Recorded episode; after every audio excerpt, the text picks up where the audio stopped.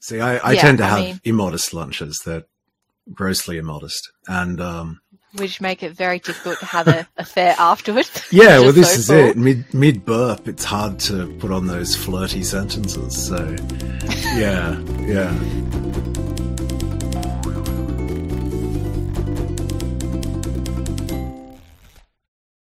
Good morning, everyone, and welcome to the Pleasure of the Text podcast. We are your hosts, Gareth and Shannen, and today we are engaging with our creative writing segment. And what are we discussing today, Gareth? Uh, today we're discussing writer's block. Does it exist? If so, or if not, how do you overcome it? So yeah, I guess I guess we'll start by asking you the question, Shannen. What is writer's block to you? Uh, so writer's block to me is when I can't write. Uh, it's very frustrating. Um, but it's not even that I don't have an idea. It's that probably I'm now lacking the discipline to sit down and write something. Hmm. Yeah. Okay, all right. Yeah, I see. I don't think I've ever really had writer's block. I think I've had full time job, um, and uh, people calling me when I'm sitting trying to write, and things like that. Um, and I think you do, you do, um, you do need to warm up.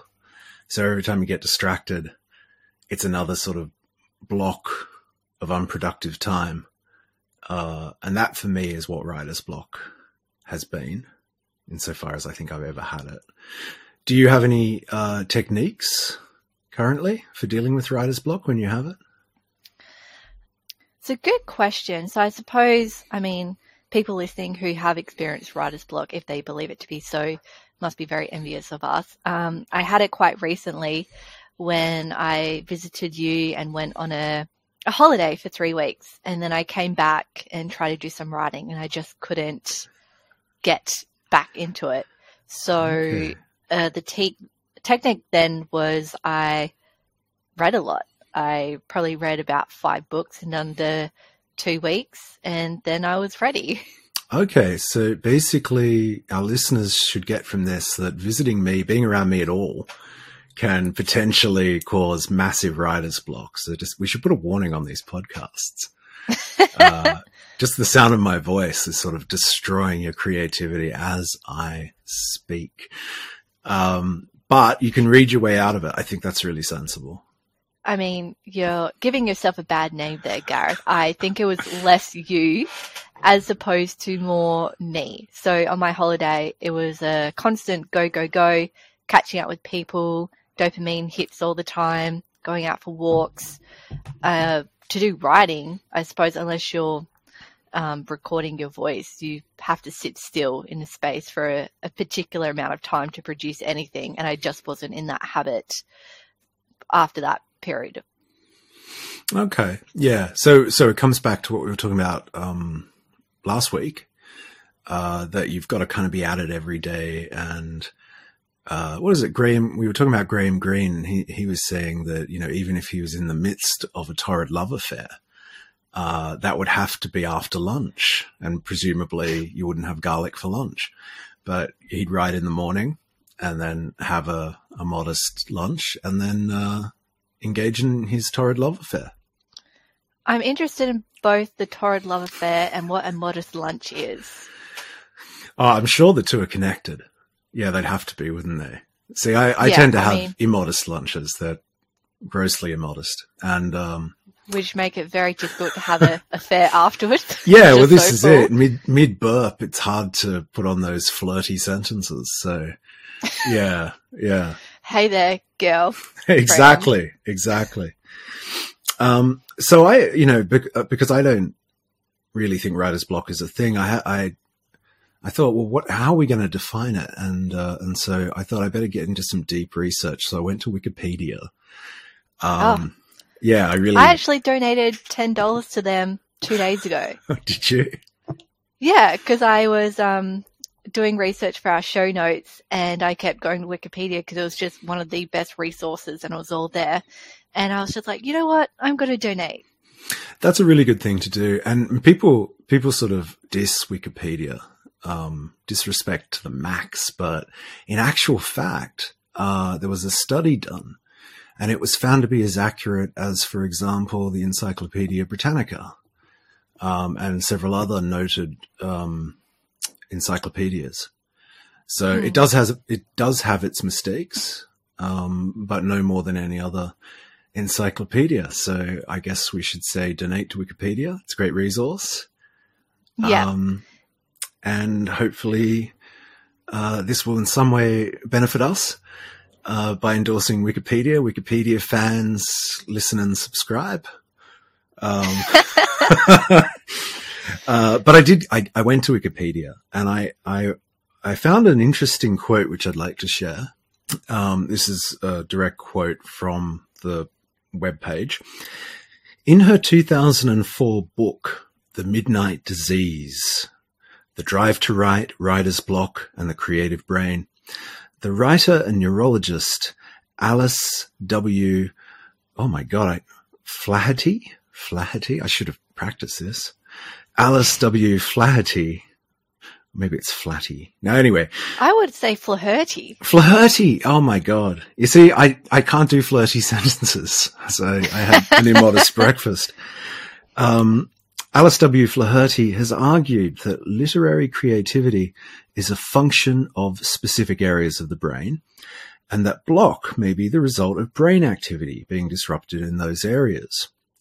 Dr. Flaherty suggested in her writing that there are many diseases that may impact one's ability to write, one of which she refers to as hypergraphia, uh, or the intensive desire to write. So, you know, you don't want to write too much. Um, and actually, Thomas Mann, I'm, get, I'm going to distract myself. Thomas Mann uh, famously said, a writer is someone for whom writing is more difficult than it is for other people. Uh, so she could have something there. I think he'd agree. Um, and she points out that the condition of hypergraphia basically affects the patient's temporal lobe, usually by damage. So like when you're banging your head on your desk because you can't write, that's not a good, that's not a good idea. And it may be the same changes in this area of the brain that can contribute to writers blocking behaviors. So now again, this is just Wikipedia and I haven't looked into what the writer, writer's blocking behaviors may be, but I, I assume that the implication here is that, um, there is a sort of a, a series of behavioral processes by which we block ourselves.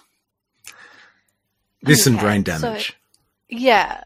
Yeah. I'm when she uses the word disease, Mm. is she being literal in the word that there's diseases stopping people from writing, or she's just being very uh, expressive in her terminology here? No, my my impression is she's um, speaking very deliberately. So again, you know, beware of typhoid Gareth because he's he's got the disease and he'll give it to you. Um, so you know, just keep that in mind. It may be transmitted through uh, radio waves. I really don't know, but like and subscribe. So anyway, that's uh, yeah, that was a great the, way. uh yes. So that's um that's one theory. Um My problem with this is, you know, people love having their excuses and leaning on their excuses. How easy would it be to say, you know, I have hypergraphia, there's such an intense desire for me to write that I've just blocked myself? No. my goodness, I I think during one of those lunches, you know, if you said that, it would seem quite tragic and poetic, wouldn't it? And that might be a way of beginning a torrid love affair. Don't you think? Sympathy sex. Yeah, sympathy sex. Isn't that what we all go for? No, wait. Oh, that could just be me. Oh no. Oh dear, Gareth. Oh no. Well, this one's gone off the rails. Um, but I'm going to propose, I'm going to propose that, um, writer's block occurs for two reasons. Uh, the first reason, and we talked about this last week, is that the writer is waiting for uninvited inspiration, which will likely never come to them. Um, and the second reason is I think a writer can be too close or too far away from their writing. Um, And I think in that case, you need to place a framed focalizing technique between yourself and the page. Uh, a bit like a pair of glasses. And this, this whole theory came to me in my forties when I started needing glasses. And when you sit in front of your writing without glasses, you can't see what's happening. You really can't see your writing. And I think it's actually not that different to having a, a kind of a, a, a, brain block. I, think it's a similar sort of thing. So I think you need a sort of a mental pair of glasses and they might be for short sightedness or long sightedness. And I think there are two kinds of, uh, lack of focus in writing. Um, and we can place these on ourselves to be able to better see our writing. And so that's what we're going to look at today, putting on some glasses. Mm, yeah. Yeah. Do you have any glasses? No, no, and it's a point of tension between Luke and I. Luke's my partner, everyone. Um, so he is saying that I will have to have glasses by the time I'm 40, and that's just, you know, clinically proven that everyone has to have glasses by their 40, and I am determined to have 20/20 vision by the time I'm 50, just to make a point. I do not have glasses, so I'm not going to be able to put any on.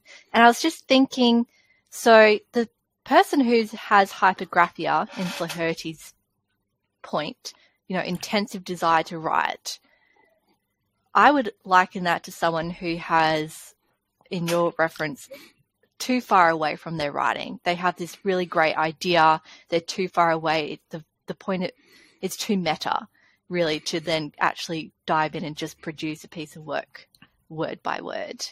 Hmm. Yeah, no, I, I think that makes sense. Um, when you're writing well, or when you're reading well, you know, you feel absolutely in alignment with what's happening. You know, like when you're reading well, there doesn't feel like there's any space between you and the page. It's like you're inside the book. Yeah. Um, and so, yeah, I think it's a focusing issue personally. Um, but we're going to approach it as a focusing issue and we'll see, uh, what we get out of that. And, uh, and hopefully it's going to go well I'm just going to drop my page on the floor. Page two of the notes. So we're going to talk about um, free writing. Um, Shannen, have you ever done any free writing? Um, yes, I've done it once, and that was when I first joined your creative writing segment, and you made us uh, sit down for a certain period of time and just write. Yep. But I would love your definition. No, that's that's actually that's excellent. That's that's exactly what happened. I, I force people into doing this, and um, they they usually find they were quite glad they did. Um, it is like doing warm ups. It's like being a singer and warming up your voice, or you know, a dancer and warming up your legs, or whatever dancers use. Um, and as a general rule, I think writers are a bit like singers and dancers in that if we don't have someone push us to warm up, we're inclined not to want to do it. Uh, and so one of the goals here, I hope, is to encourage people to warm up. And there are various ways to warm up. And even spending five to 10 minutes before you start writing the stuff you really care about, uh, you'll find the this just kind of trains your brain it sharpens and focuses everything. And it really depends on what kind of writer you are as to what technique's going to work better for you.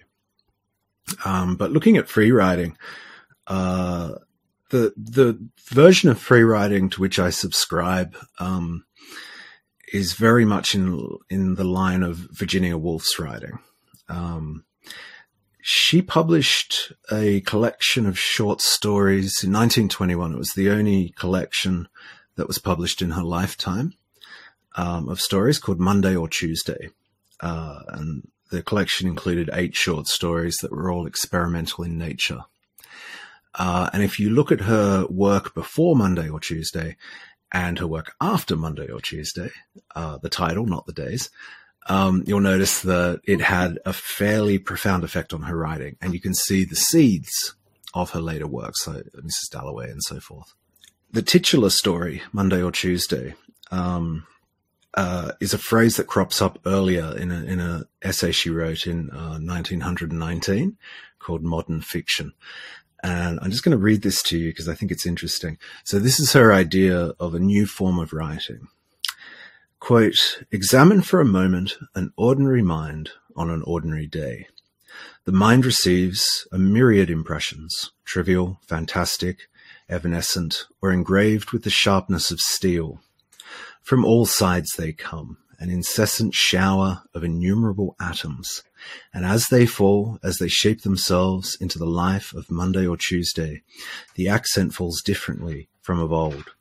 The moment of importance came not here but there, so that if a writer were a free man and not a slave, if he could write what he chose, not what he must, if he could base his work upon his own feeling and not upon convention, there would be no plot, no comedy, no tragedy, no love interest or catastrophe in the accepted style, and perhaps not a single button sewn, sewn on as the Bond Street tailors would have it.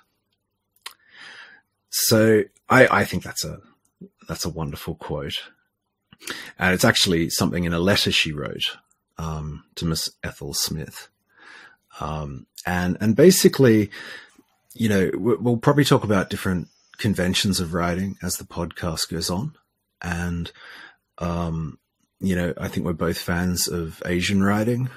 Uh, yes. Yeah, and it doesn't follow also, the, these conventions. Yeah, Latin American writing. So Absolutely. Yeah. Oh, it's great. It's wonderful. Yeah. But Woolf comes from, you know, a, a British tradition. And there are some really established conventions that she was dealing with when she was writing. And those conventions are still actually quite established now. Um, this particular book, I think, was self published, folks. So there's no shame in that. Um, uh, and I believe, uh, I think it was her sister who did the cover art and the, and the other etchings for text block sort of stuff. Um, and they did cool. like a hundred copies, I think, or it might have been a thousand, but it was a short run.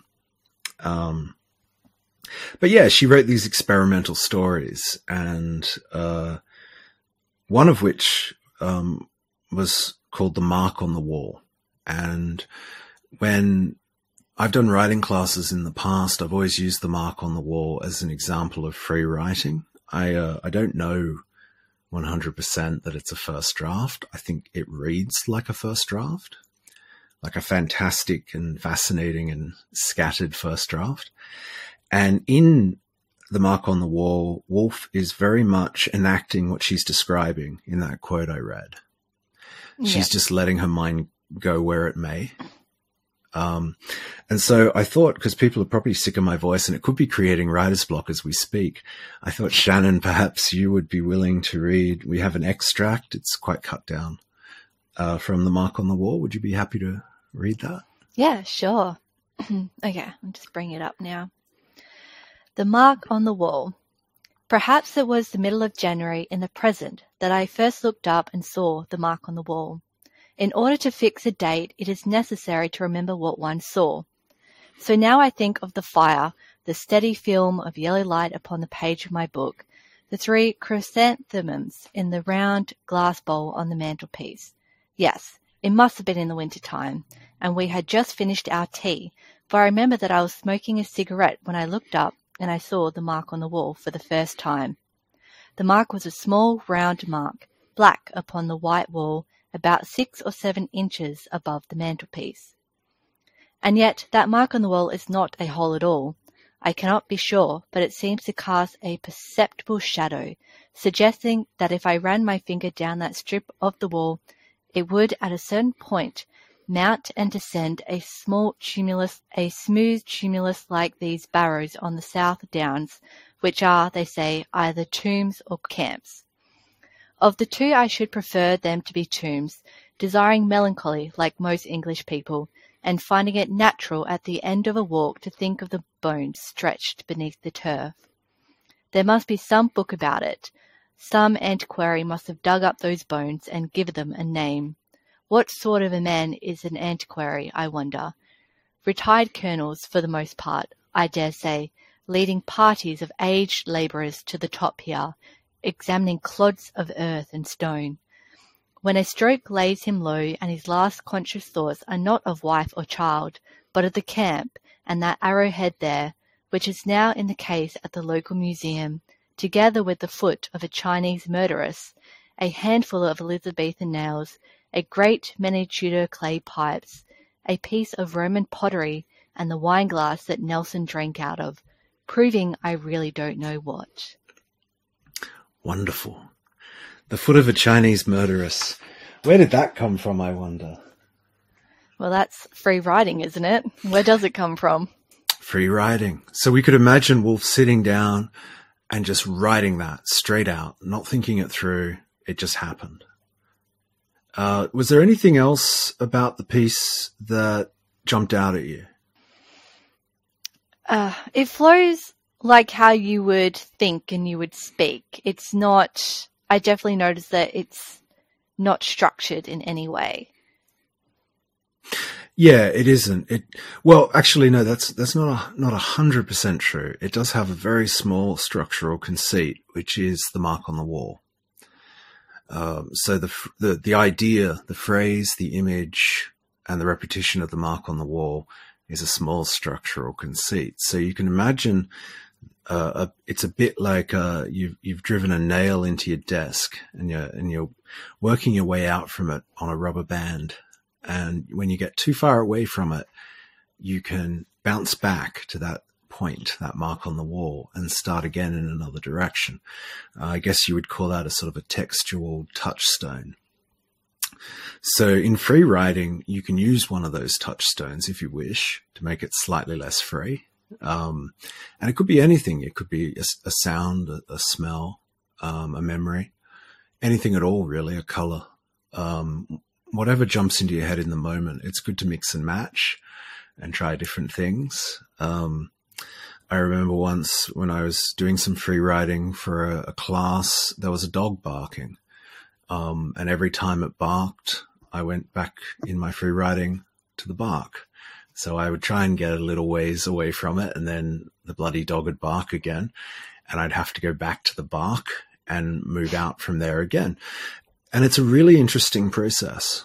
Um, so that's what I, what we're going to do in this, uh, when we do the creative writing podcasts, we're going to do exercises. And so what we're normally going to do, I suppose, if you want to join along, listener, um, is I'll set out what we're going to do and then you can hit pause, uh, and come back when you're done.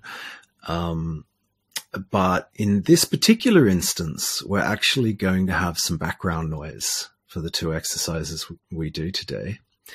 Um, they're both going to be five minutes long. So if you don't want to listen to them, I imagine the best thing to do would be to jump five minutes ahead in the podcast. Um, but, uh, we're about to do that now, I think. Um, but yeah. the, the sound that we're going to use for this, um, for this writing exercise, if you listen to last week's, uh, podcast, um, we spoke a little bit about cafe writing and decibels. And I found the, uh, the actual source for that information. It uh, is a academic article. Is noise always bad? Exploring the effects of ambient noise on creative cognition. Riveting read. I highly recommend it. Um, and what they found is that uh, during a series of experiments, uh, a range of decibels around 70 decibels is about okay, ideal. so it's 70. Between 50 and 70. 50 is really pushing it down. Over 70 is pushing it too far up. And that was very yeah. much a cafe. Tends to be in that range. Um, also, if you're at home and, you know, you're trying to write and, uh, your significant other is listening to TV, instead of shouting at them to turn it down, use it. Use it in your writing. It'll, it'll help. Um, so anyway, we're going to do our exercise now and then we'll come back at the end of, of the, uh, five minutes. We're going to write for five minutes. We're going to free write. And so, okay, what that means is that you don't think about what to write. You write about what you're thinking and you allow the play of associations to work its way across the page. You don't have to rush. Um, I, am quite certain Shannen's going to have a lot more to read than I will. Um, but it's really important to keep your hand moving at all times or if you're typing, your hands. Um, and if you find it a boring or annoying thing to have to be doing, write about that. Um, so basically, yeah, five minutes.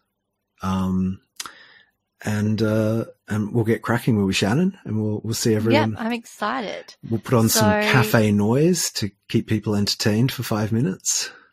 Yep, and I will start the timer. And if you're driving, and obviously don't pull over and stop in the middle of the road, um, but go home and definitely do this because it will definitely be worth it. So I'm just going to stick the timer on now and happy riding, everyone.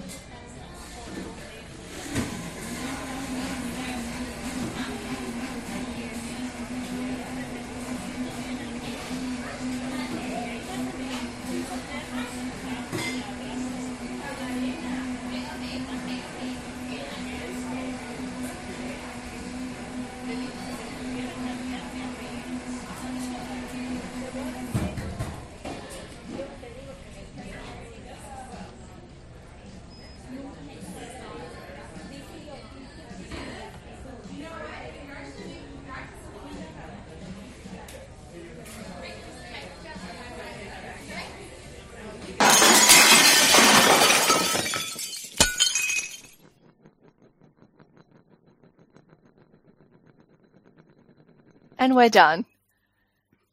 How was that for you, Shannen? Very therapeutic. Um, oh, it was great. It's good, isn't it? Hmm. Yeah. Did you want to read yours out first? Oh, I can. I can. Yeah, absolutely.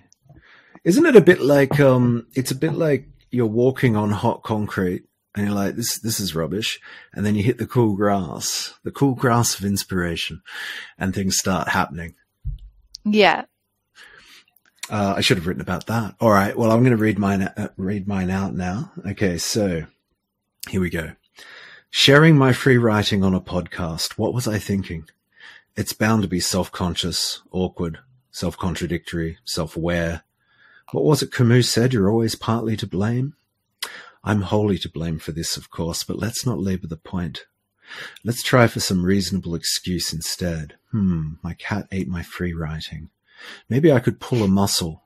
Claim hypergraphia. No, no. Pull a muscle. In my finger, I guess. Writer's finger. That might work. Like the draft, like the draftees who'd cut off their trigger fingers to avoid combat. Imagine being that person. I can imagine that. Locked in a hospital, locked in a hospital ward with others, others more valiant, the casualties of war, all of them sharing their war wound stories. What lies would I need to contrive to survive in such a place? That's where I got to. Well, you did start the segment saying that uh, I would produce far more than you, and I'm finding that debatable right now. That was quite Ooh. a bit, and it was fantastic. Well, thank you, thank you. You could see I was all very rambly and self-conscious, and because as soon as we started, I thought, "Oh my god, we're on a podcast. What was I thinking?" And that was literally what I was thinking, um, and regretting terribly ever ever suggesting we do this. Uh, but yeah, you can see that there's the potential beginnings of a story of someone being in a in a hospital with a, mm. a hmm. missing trigger finger, trying to claim to the others there who've been you know valiantly injured in combat that their trigger finger got shot off or something like that happened. And I, I think that would be a really awkward comedy, uh, which I would love to read. So yeah. maybe I'll write it. Yeah, you never know. What about so you? So you just came up with that on the spot. Oh yeah, on the spot. It was just where my mind went. I was thinking about pulling a finger muscle and I was, you know, thinking about my finger and thought well, I could cut it off. um, yeah. Which, you know, uh, they say that uh, people would rather be in the casket at a funeral than the one delivering the eulogy. So, uh, so yeah, I think I think we have those kinds of thoughts. You know, you don't want to go to work yeah. in the morning. Maybe I can be hit by a bus. I, think... I, used to have those thoughts all the time, and that's when I knew that I would have to quit very shortly. right. So, what about yours? Let's hear yours. Uh, well, I just wanted to stress that because last week we said, you know, waiting for inspiration is the mugs game, and you've already produced like this amazing piece of work in five minutes, which would definitely lead somewhere, like you said, a comedy. So yeah, don't wait around for inspiration, everyone, and just do this instead. Um, so mine, um, it was very much, uh, it's kind of similar to the mark on the wall where you were talking about decibels and shouting at someone to turn a TV off, and I that's where my inspiration came from. Great. So, and I'll start. People call it white noise. I don't think it as such. It's just noise incessant, mindless. It has never distracted me as it does others. I could never imagine falling asleep to its jagged volumes, ads one moment, dull talk shows the next. I look over my shoulder at my husband, sitting in his second-hand La-Z-Boy recliner, beer nestled between the girth of his extended belly and sizable cleavage, far larger than my own. His singlet has escaped the elastic of his holy boxers, ridden up his stomach to expose black curly hairs. I know if I come closer I would see lint caught within their within the hair's wiry embrace.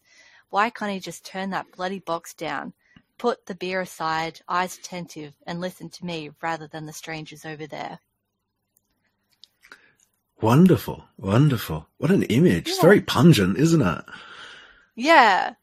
My Um, goodness. I couldn't work out if it was like a repulsive or an almost erotic image. Uh, it was, it was kind of interesting. You know? Yeah. Had a real Song Well, of Solomon vibe. Oh. Do you know the Song of Solomon? that? It's from the Bible. No. It's, um, oh, okay, that's why I don't know. it's, it's talking about, uh, God's love in terms of a sort of more sexualized kind of love. And it has all sorts of stuff about goat's hair and things like that, which, uh, and it kind of reminded me of that. It had that sort of, um, sensual sort of quality, but in a way it was sort of quite gross as well. Yeah. yeah. Well, who knows? If it had progressed longer and we had another five minutes, it might be a, a sympathy sex situation happening. Who It, knows? it might be. I, I guess that's what we hope for that character. And I suppose we Yeah. should whack the disclaimer on it that it's not based on Luke. oh, yeah. who was introduced earlier in the podcast, um, and is, Yeah. is is a slim and magnificent specimen.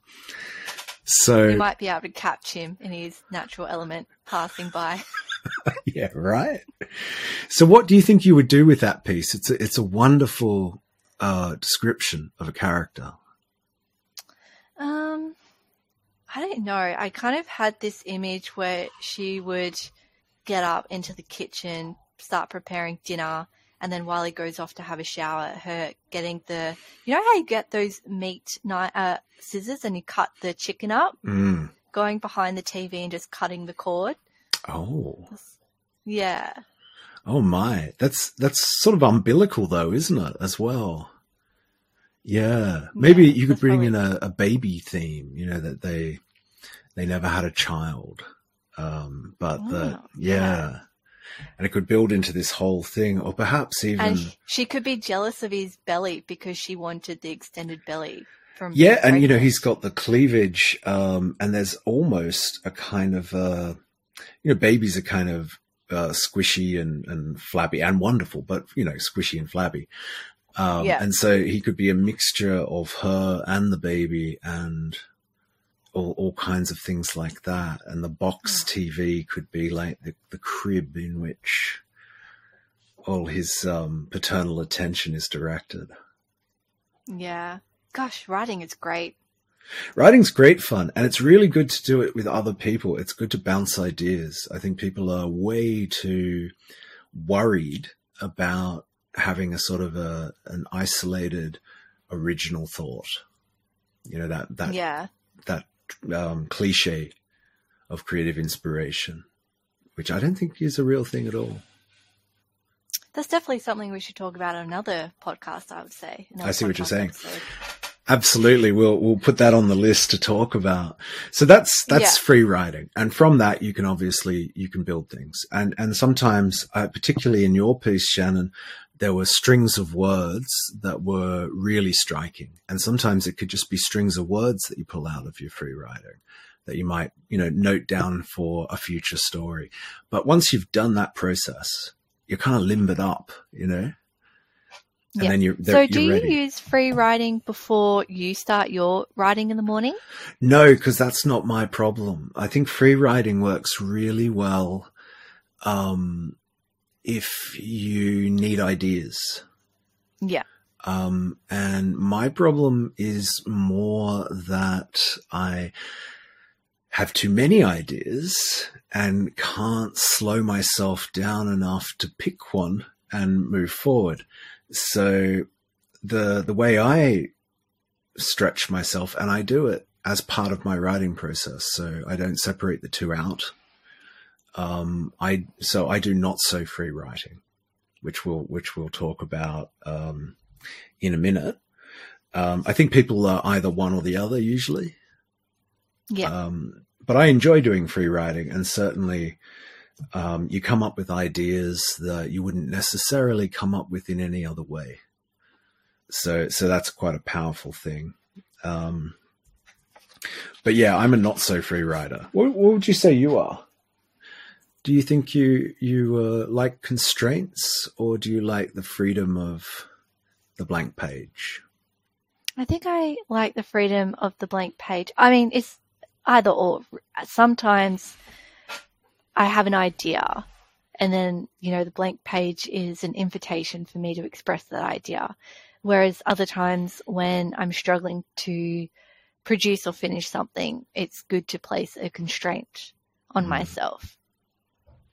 Yeah, yeah. Well, it's it's possibly true that I mean, um,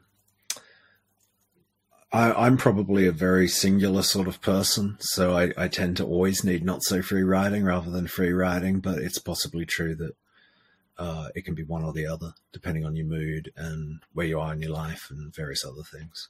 Mm. Um, so let's talk about not so free writing. This is the one I use all the time. I'll Okay. explain that a bit more down the track, but we have another wonderful quote. Um, this one, I'm not going to actually say who it's by right now. Um, but if you could once again read this difficult uh, extract out, Shannen, that would be much appreciated. No worries. Noon rings out, a wasp, making an ominous sound, a sound akin to a klaxon or a tocsin, flits about. Augustus, who has had a bad night, sits up, blinking and purblind. How was it? Augustus now murmurs calmly. It was, was it? It was. It was a solution, or a pardon, or possibly just a form of compassion that was flittingly within his grasp, but which no word, no affirmation of his could magnify into what is known simply as wisdom. At which point, although not knowing why so insignificant a fact is having such an impact on him, it abruptly occurs to him that Jonah, his carp, hasn't had its food. A trivial omission on his part, but also so haunting that, without waiting an instant, Augustus puts his clothing on and whilst mumbling an indistinct incantation. No body is stirring abroad. Augustus walks to a pantry cupboard, picks up a handful of grain of a kind that Jonah is particularly partial to, and abruptly stops, having, in an unlit nook of his drawing room, on top of an upright piano, caught sight of that curious black clay box, black from a light coating of Indian ink, on which, according to Savorgnan, thou had paid a first-class artisan from Japan to paint a tanka. Drawn to it by an almost morbid fascination, Augustus picks it up and holds it flat in his hand, staring at Vowl's tanka, a pictographic symbol of an incomparably finicky calligraphy, and tracing out with a long almondy thumbnail its insinuatingly squiggly contours. At which, and totally without warning, a horrifying, inhuman cry is thrust out of him. Ay, ay, a Zahir! Look, look, a Zahir! With his flailing hand caught in mid-air, Augustus falls down in a fatal swoon. My goodness, well read. Gosh, it's it's not an easy piece, is it? This is why I gave it to you to read. Oh, okay, because you did read it beforehand. I was unprepared. Yeah, yeah. It's um it's quite a thing, isn't it? Now in reading it, did you notice anything unusual about that piece of writing? So I am going to cheat because I have read this through your writing course. Uh, but it took me a while to pick up on it when I read it. Um, but it's missing the letter E. yes it is. Full marks, ding ding ding. Well played, gold star. It is missing the letter E. There's no E in any part of that extract. Um, which is, you know, really impressive in English. Mm. stunning in French, which is which actually relies on the e even more than than uh, we rely on it in English. The uh, the piece this extract is taken from is called La Disparition or A Void, um, and it's by Georges Perec. So um, I did look up Georges Perec last week, and interestingly, this is this piece has been translated um, into Spanish and Russian. And in the Spanish version, they don't use the letter A, and in the Russian version, they don't use the letter O. And it's just Ah, crazy to me that you have this piece that is missing the letter E in French, and then you have translators who are then having to reproduce the work in a similar fashion to what it's trying to to its original form in a completely different language, also constraining themselves to removing a letter. the whole thing's really stunning, isn't it? And again, Mm. it's I, I, assume those uh, different vowels are because they're more prevalent in in the respective yes. languages. Um, now, this is a 300 page book. Uh, it's a mystery novel. Um, and the, the technique of, of leaving out, uh, a letter or a series of letters is called a, lipogram, a lipogram. So it's a lipogram, which actually, now that I say it aloud, doesn't it sound like something you'd send someone on their birthday to like be a, like a really fat person dancing, singing happy birthday? You get a lipogram. Yeah, well, lipo, lipo, liposuction, and then lipo is the word for fat. Yeah, you could have a lot of fun, like setting up a business of lipograms, but actually, what people get is just like a little bit of a Georges Perec story. uh, it'd be so disappointing for them, I suppose. Um, but yeah, so Perec is a he's a fascinating character, and he was part of a group uh, called the Oulipo group. Um, now I'm going to just uh, if if you're podcasting this or if you're listening to this, you won't be able to see what I'm holding up, but it's the Oulipo Compendium for those who are doing the video version. Hello. Uh, it's a wonderful book. I, I, heartily recommend it. It'll be in the show notes, the uh, the link to it. Um, the Oulipo group were a group of, of writers who basically worked with experimental forms. Uh, and a writer that we'll probably talk about down the track would be Italo Calvino. He was a member of the uh, of the Oulipo group, but Perec's a really interesting guy, and he um, he also wrote a short story that used e as its only vowel, um, which was in English was called the Exeter texts. Uh, but the thing that's fascinating about Perec, and the thing that I I got into when I when I found out about him was he said that the, using constraints freed him up and it inspired him to the extent that many of his texts virtually wrote themselves. Can you imagine that? No. Right? Yeah, you can't, can you? But but I I always thought, well, that just sounds like a big load of nonsense. But I tried it myself. Um, when I when I was doing my thesis, I, I I had a very specific constraint on what I was doing in my writing. And once I applied the constraint, I was churning out text at a, an unimaginable rate, particularly for me. I was writing a chapter a day. Um, and it was wow. just flowing out and everything seemed obvious because the constraint made it so. Uh, so, so I find constraints really helpful. Um, do you ever use constraints, Shannen, in your writing just naturally? Um, I want to say, could I say using a particular point of view? So the second person. Um, I do like to challenge myself in using constraints like that, or first person, etc. Yeah, yeah, no, absolutely. They're constraints, particularly if you're applying them arbitrarily and there's no actual reason why you're going into second person, but you're starting with that yeah. and seeing where it takes you. Um, the other constraint that I just thought of when I wrote Waltzing with Fish, um, the constraint there was to use the prime numbers in each sentence length. Yes, that's, uh, that's that was a really fun constraint. Oh yeah, no, that's that's it in a nutshell. Wonderful. What did you find? Did that slow you down, or did you find you found ways around it?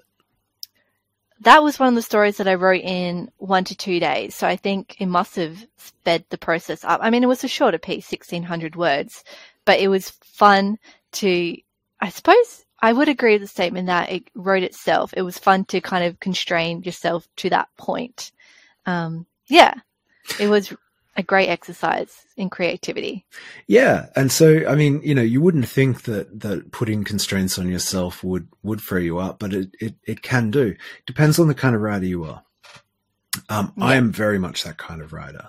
Uh, the more freedom I have, uh, the more chained up I feel, and uh, because you know it's it's possibility, isn't it? Like when you have a million different possibilities, which do you pick?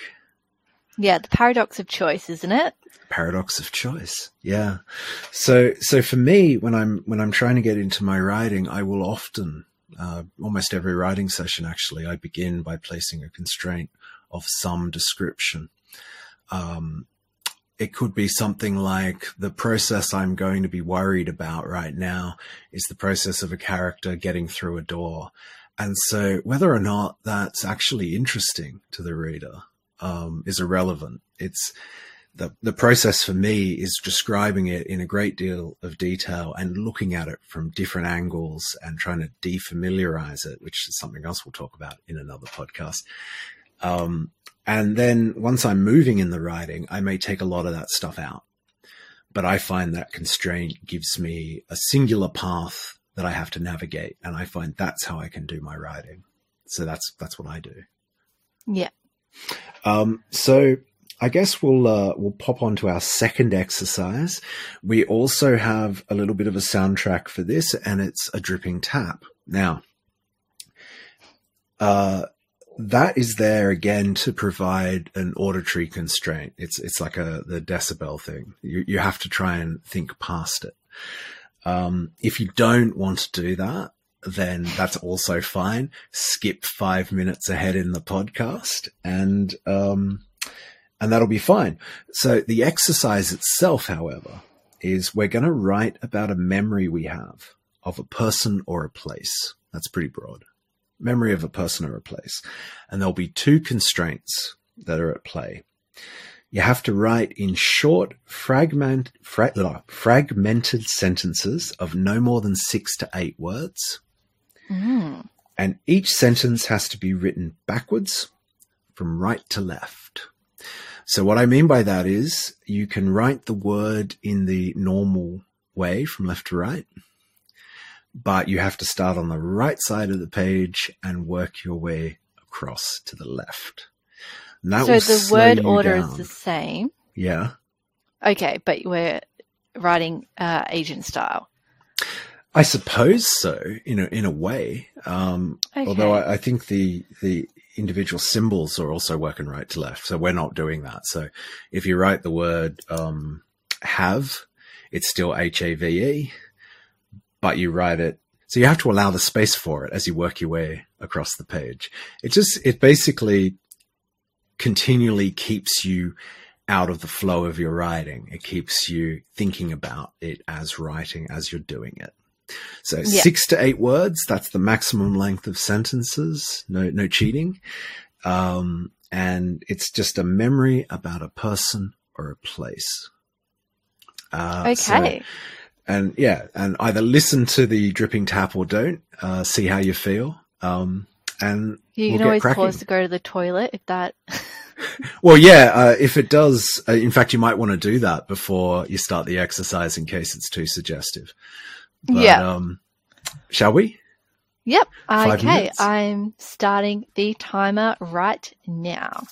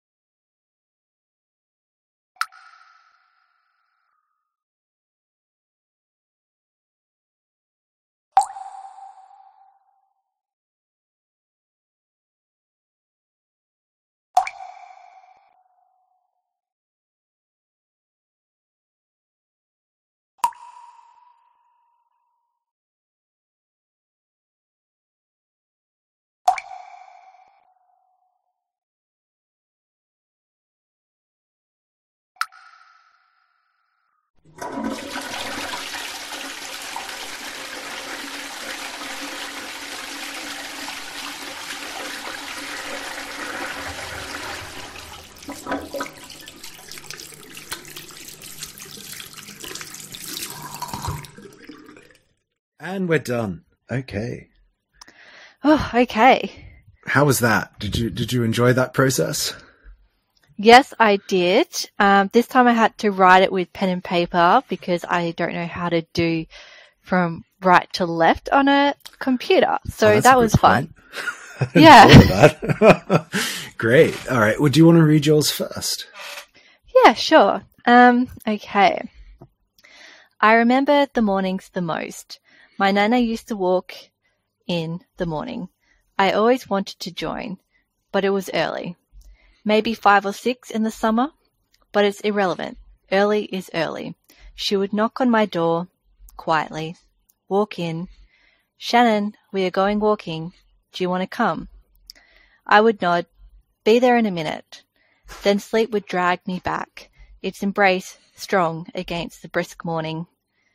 I would be awoken a second time, much later. Breakfast, she would say, always with a smile. I would give anything now. That's where my sentence ended. Oh, that's lovely. That's Yeah. really great. So, what did you find? Um, what was different about that process, writing it back to front and in sentences of no more than six to eight words? Uh, first, it was very hard for full stop placement because I would automatically put it in front of the word, but I needed to put it after. Um, it did slow me down a lot. And there was a stage, probably one sentence when I had to kind of scrub out a few words that it was a bit long, the sentence. Definitely slowing down. I had to think a lot more. So I don't know if I would produce more doing this once they got into the flow or not. Yeah, well, this is the thing. You might start off with an exercise like this, and then you might go, "Oh, this is going somewhere," and then you might revert back to the way you normally write. Um, one of the things it does by being such short sentences is it, to a large extent, requires you to keep looking at the thing from a different angle. Uh, you can kind of you can pile up observations, little sentence by little sentence, but but I noticed in your piece that you were kind of having to shift your focus ever so slightly, particularly at the beginning, um, to accommodate the sentence length. And so you were getting more ideas in a shorter space. Um, and that, that can be an interesting process. So in a sense, you weren't going on a singular path there. You were multiplying the number of paths in the writing. Um, so how's that for an interesting paradox? Yeah. Uh, it's also a very touching piece. It'd be something I'd, I'd be quite interested to hear more of um, if you decided Uh, to work I on only needed one more sentence to finish. Was Ah, and you were you, know, were stymied by the timer, the Yeah, flush of I was. doom. Oh Mhm. dear. Okay. Well, I'll read you mine. Um, yes, please. Uh, this is about a place, um, but it's not. It's kind of hard to explain. It's a place and a time, I suppose. Time being a place at times. Okay. It was a sinking, an odd sense of buoyancy about the shoulders. Green water, salty. I don't recall how tall I was then. The lake was twice as deep, the hole on the bottom twice my size. Two child lengths to oblivion.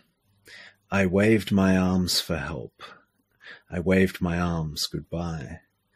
It was the first time my life flashed. So little of it back then. So little I was. Half the length of oblivion, swirling, welcoming, and entirely new. So that Wow. Was, that was my piece, written backwards. Um, and that, That was great. well, thank you. That was a memory of um, my uh, my first time drowning. Uh, you know, we always remember our first time. Um, well, yeah, I love yeah. the piece when you said you wa- you waved for help, you waved for goodbye. That was, oh, so punchy. yeah, I do recall that I uh, that was my that was my memory of it. I was waving for help, and when no one was looking, I kind of in that moment thought, well, I'm I'm done for, and that's what it is, and I felt quite at peace with it. It's quite a strange, um, and not something I've thought about in uh, probably decades, actually. How old were you? Uh, I'm not 100% sure. I was small. I was definitely small. And there was a great big hole at the bottom of this, uh, this lake we were swimming in. And it had a suction to it. And I swam over the top of it and it started pulling me down. And, uh, it, yeah, I, I, suppose I would have been like maybe eight, eight or nine, something like that. Um, yeah. And I was an all right swimmer, but this thing, this thing was, uh, you know, like an aunt, an aunt that you you never really wanted, that that sort of just hugging you way too tight.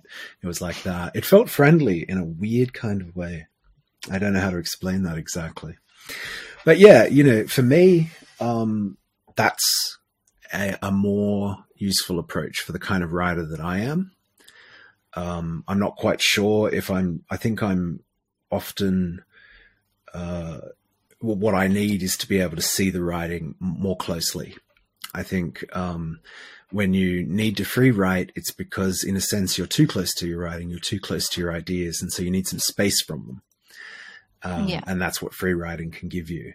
Uh, but for, for for my version of writer's block, if such a thing exists, uh, I need I need to be drawn in more, and I find constraints do that.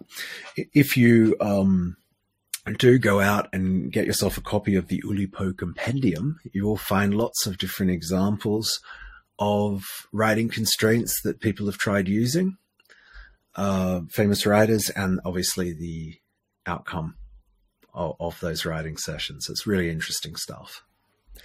Um, and I think if you use one of those te- uh, two techniques, you'll probably write your way out of writer's block if it exists and towards inspiration. Yeah. And I'm really interested to hear um, or read other people's works they've produced in that five minute segment. So if you would like us to read it out on our next podcast, please email it to admin at thepleasureofthetext.com. And yeah, I'm happy to read anything out. I'm very excited to see what other people have produced in that time period. Yes, please make it a really hairy thing so that Shannen has to cope with like lots and lots of polysyllabic words and awkward rhymes. Get it in there and let's see if she can read it. Uh, I think that would be great fun. Yeah, if you want to uh, torture your host, um, definitely do that. yeah, and you know, if you'd rather torture me, I'll read them out too. You can nominate your host to torture. Oh, that's a fun idea. Yeah, right. Mm. Yeah. So we're concluding that, well, firstly, you don't believe that writer's block is a thing. Mm. No. And it's just whether you're too close to your work or too far away from your work. That's it. Get yourself some glasses. Yes, yeah, go get his, right your eyes checked. Yeah. Um, if you're, if anyone owns um, a optometrist, if you want to be sponsored, just let us know, and we'll like and go subscribe. get some glasses. Yeah, yeah, yeah, great. Um, I think Jay was really fun. I enjoyed it. Yeah. Um, well, next time, uh, our next session next week, go get yourself a copy of Secret Rendezvous by Kobo. Yeah, Kobo Abe. Yeah. Mm-hmm. Yep yeah, and I'm really excited. I'm halfway through and I can't wait to talk about the horse, the giant horse in the room. Um, you'll get the reference if you read the book. it does sound like fun. It really does. Yeah. Okay. Well, thank you for joining us. And until next time, everyone, see you later.